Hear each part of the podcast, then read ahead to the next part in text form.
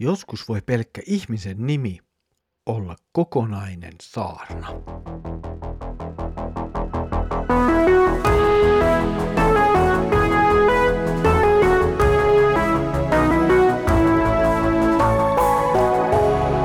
Kirjoitusten pauloissa. Tervetuloa taas mukaan Kirjoitusten pauloissa Raamattu-podcastin pariin. Minä olen Mikko ja katselen teidän kanssanne yhdessä nyt profeetta Hosean kirjan sanoja. Edellisellä kerralla kuulimme, millaisen tehtävän Jumala antoi Hosealle. Hosean tuli mennä naimisiin Porton kanssa, ja näin Hosea sitten teki. Hän meni naimisiin Gomerin, Diplaimin tyttären kanssa. Ja Jumala käski myös Hosean ottaa lapsikseen Gomerin saamat lapset. Tänään sitten luemme noista lapsista. Kuulemme heidän nimensä. Luemme nyt Hosean kirjan ensimmäisen luvun jakeet neljästä yhdeksään. Herra sanoi Hosealle, anna pojalle nimeksi Israel, sillä pian minä kostan Jehun suvulle verityöt, jotka hän on tehnyt Israelissa, ja teen lopun Israelin kuninkaista. Sinä päivänä minä särjen Israelin jousen Israelin tasangolla. Hosean vaimo tuli jälleen raskaaksi ja synnytti tyttären. Herra sanoi Hosealle, anna hänelle nimeksi Lo Ruhama, sillä minä en enää osoita rakkautta Israelia kohtaan, enkä anna sille anteeksi. Mutta Joodan heimoa minä rakastan. Minä itse pelastan heidät, sillä minä olen heidän Jumalansa. Minä pelastan heidät, mutta en jousella, miekalla enkä sodalla, en hevosilla enkä sotavaunuilla. Vieroitettuaan Lo Ruhaman Hosean vaimo tuli taas raskaaksi ja synnytti pojan. Herra sanoi Hosealle, anna hänelle nimeksi Lo Ammi, sillä te ette ole minun kansani, enkä minä ole teidän Jumalanne. No nyt vilisee kyllä teksti aikamoisen määrän erilaisia nimiä. On Jisrael, Jehun suku, Lo Ruhama ja Lo Ammi. Kaikki nämä nimet viittaavat jollakin tavalla lopulta Jumalan ankaraan tuomioon. Hosean lapset siis joutuvat kantamaan nimissään saarnaa Jumalan tuomiosta Israelin kansaa kohtaan. Israel on tasankoalue Galilean ja Samarian välissä. Samalla myös tuolla nimellä on merkityksensä. Tuo nimi voitaisiin ehkä kääntää sanoilla Jumala kylvää. Ja tuolla nimellä tässä kohtaa on tavallaan kaksoismerkitys. Tuo Israelin tasanko, se on tärkeä maanviljelysalue, se on viljavaa, hedelmällistä aluetta. Ja sitä kautta Jumala antaa luomilleen ihmisille ruokaa heidän tarpeisiinsa. Siis Jumala huolehtii kansastaan. Mutta nyt kuitenkin Hosean kirjan kohdalla tuo merkitys kääntyy negatiiviseksi. Nyt on kysymys ei siemenen tai viljan kil- kylvämisestä, nyt on kyse tuhon kylvämisestä, tuhon tulemisesta. Tuossa laaksossa kylvetään tuhon siemen.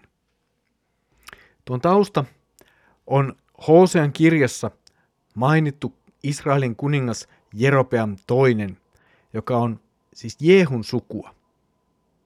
Ja Jehun suvun taustalla on sellainen tapahtuma, että Jehu nimenomaan tuolla Israelin laaksossa oli tuhonnut Israelia aikaisemmin hallinneen Omrin suvun.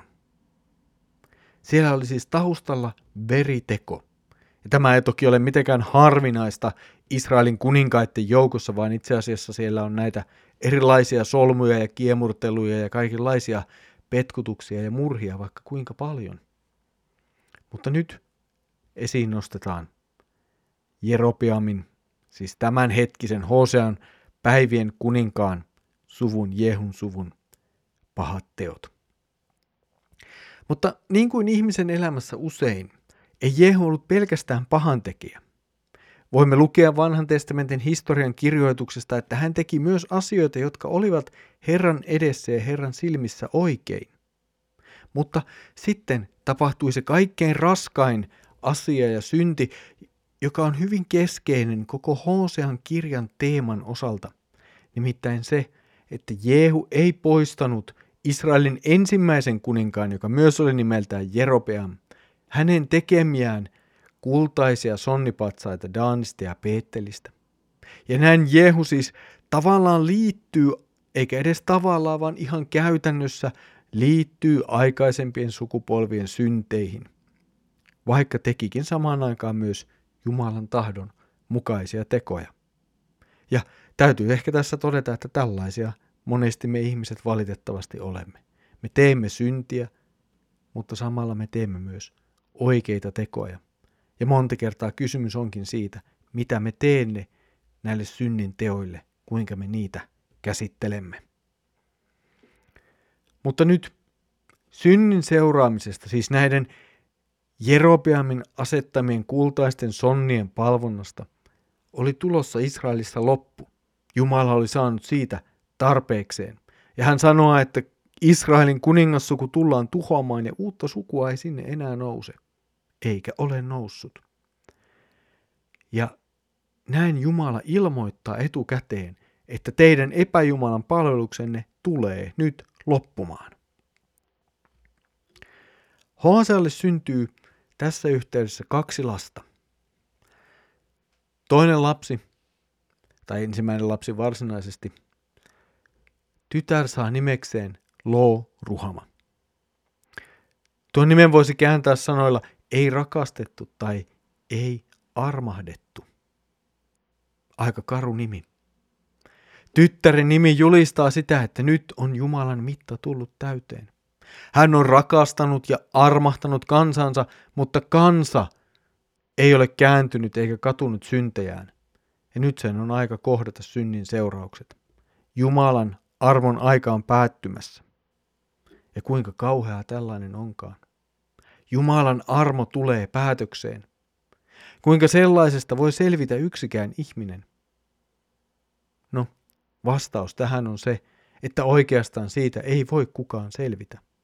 Jollei Jumala meitä armahda, ei meillä ole toivoa tulevaisuudesta tai edes nykyisyydestä.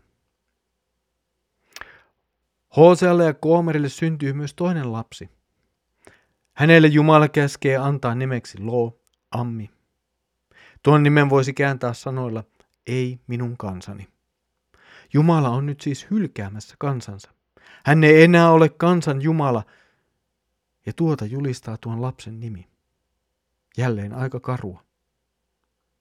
Voisi ehkä vähän härskisti sanoa, että Jumala tuumaa nyt Israelin kansalle, että pitäkää tunkkinne, kun ei kerran elämä ainoan todellisen Jumalan yhteydessä kelpaa. Kansa tulee Jumalan hylkäämäksi. Raamattu kertoo myös paljon myöhemmin tilanteessa, jossa joku joutuu Jumalan hylkäämäksi. Tämä tilanne tapahtuu, kun Jeesus on ristillä. Siellä hän huutaa nuo kuuluisat sanat, psalmin sanat, Jumalani, Jumalani, miksi minut hylkäsit? Israelin kansalle julistetaan siis todella ankaria sanoja.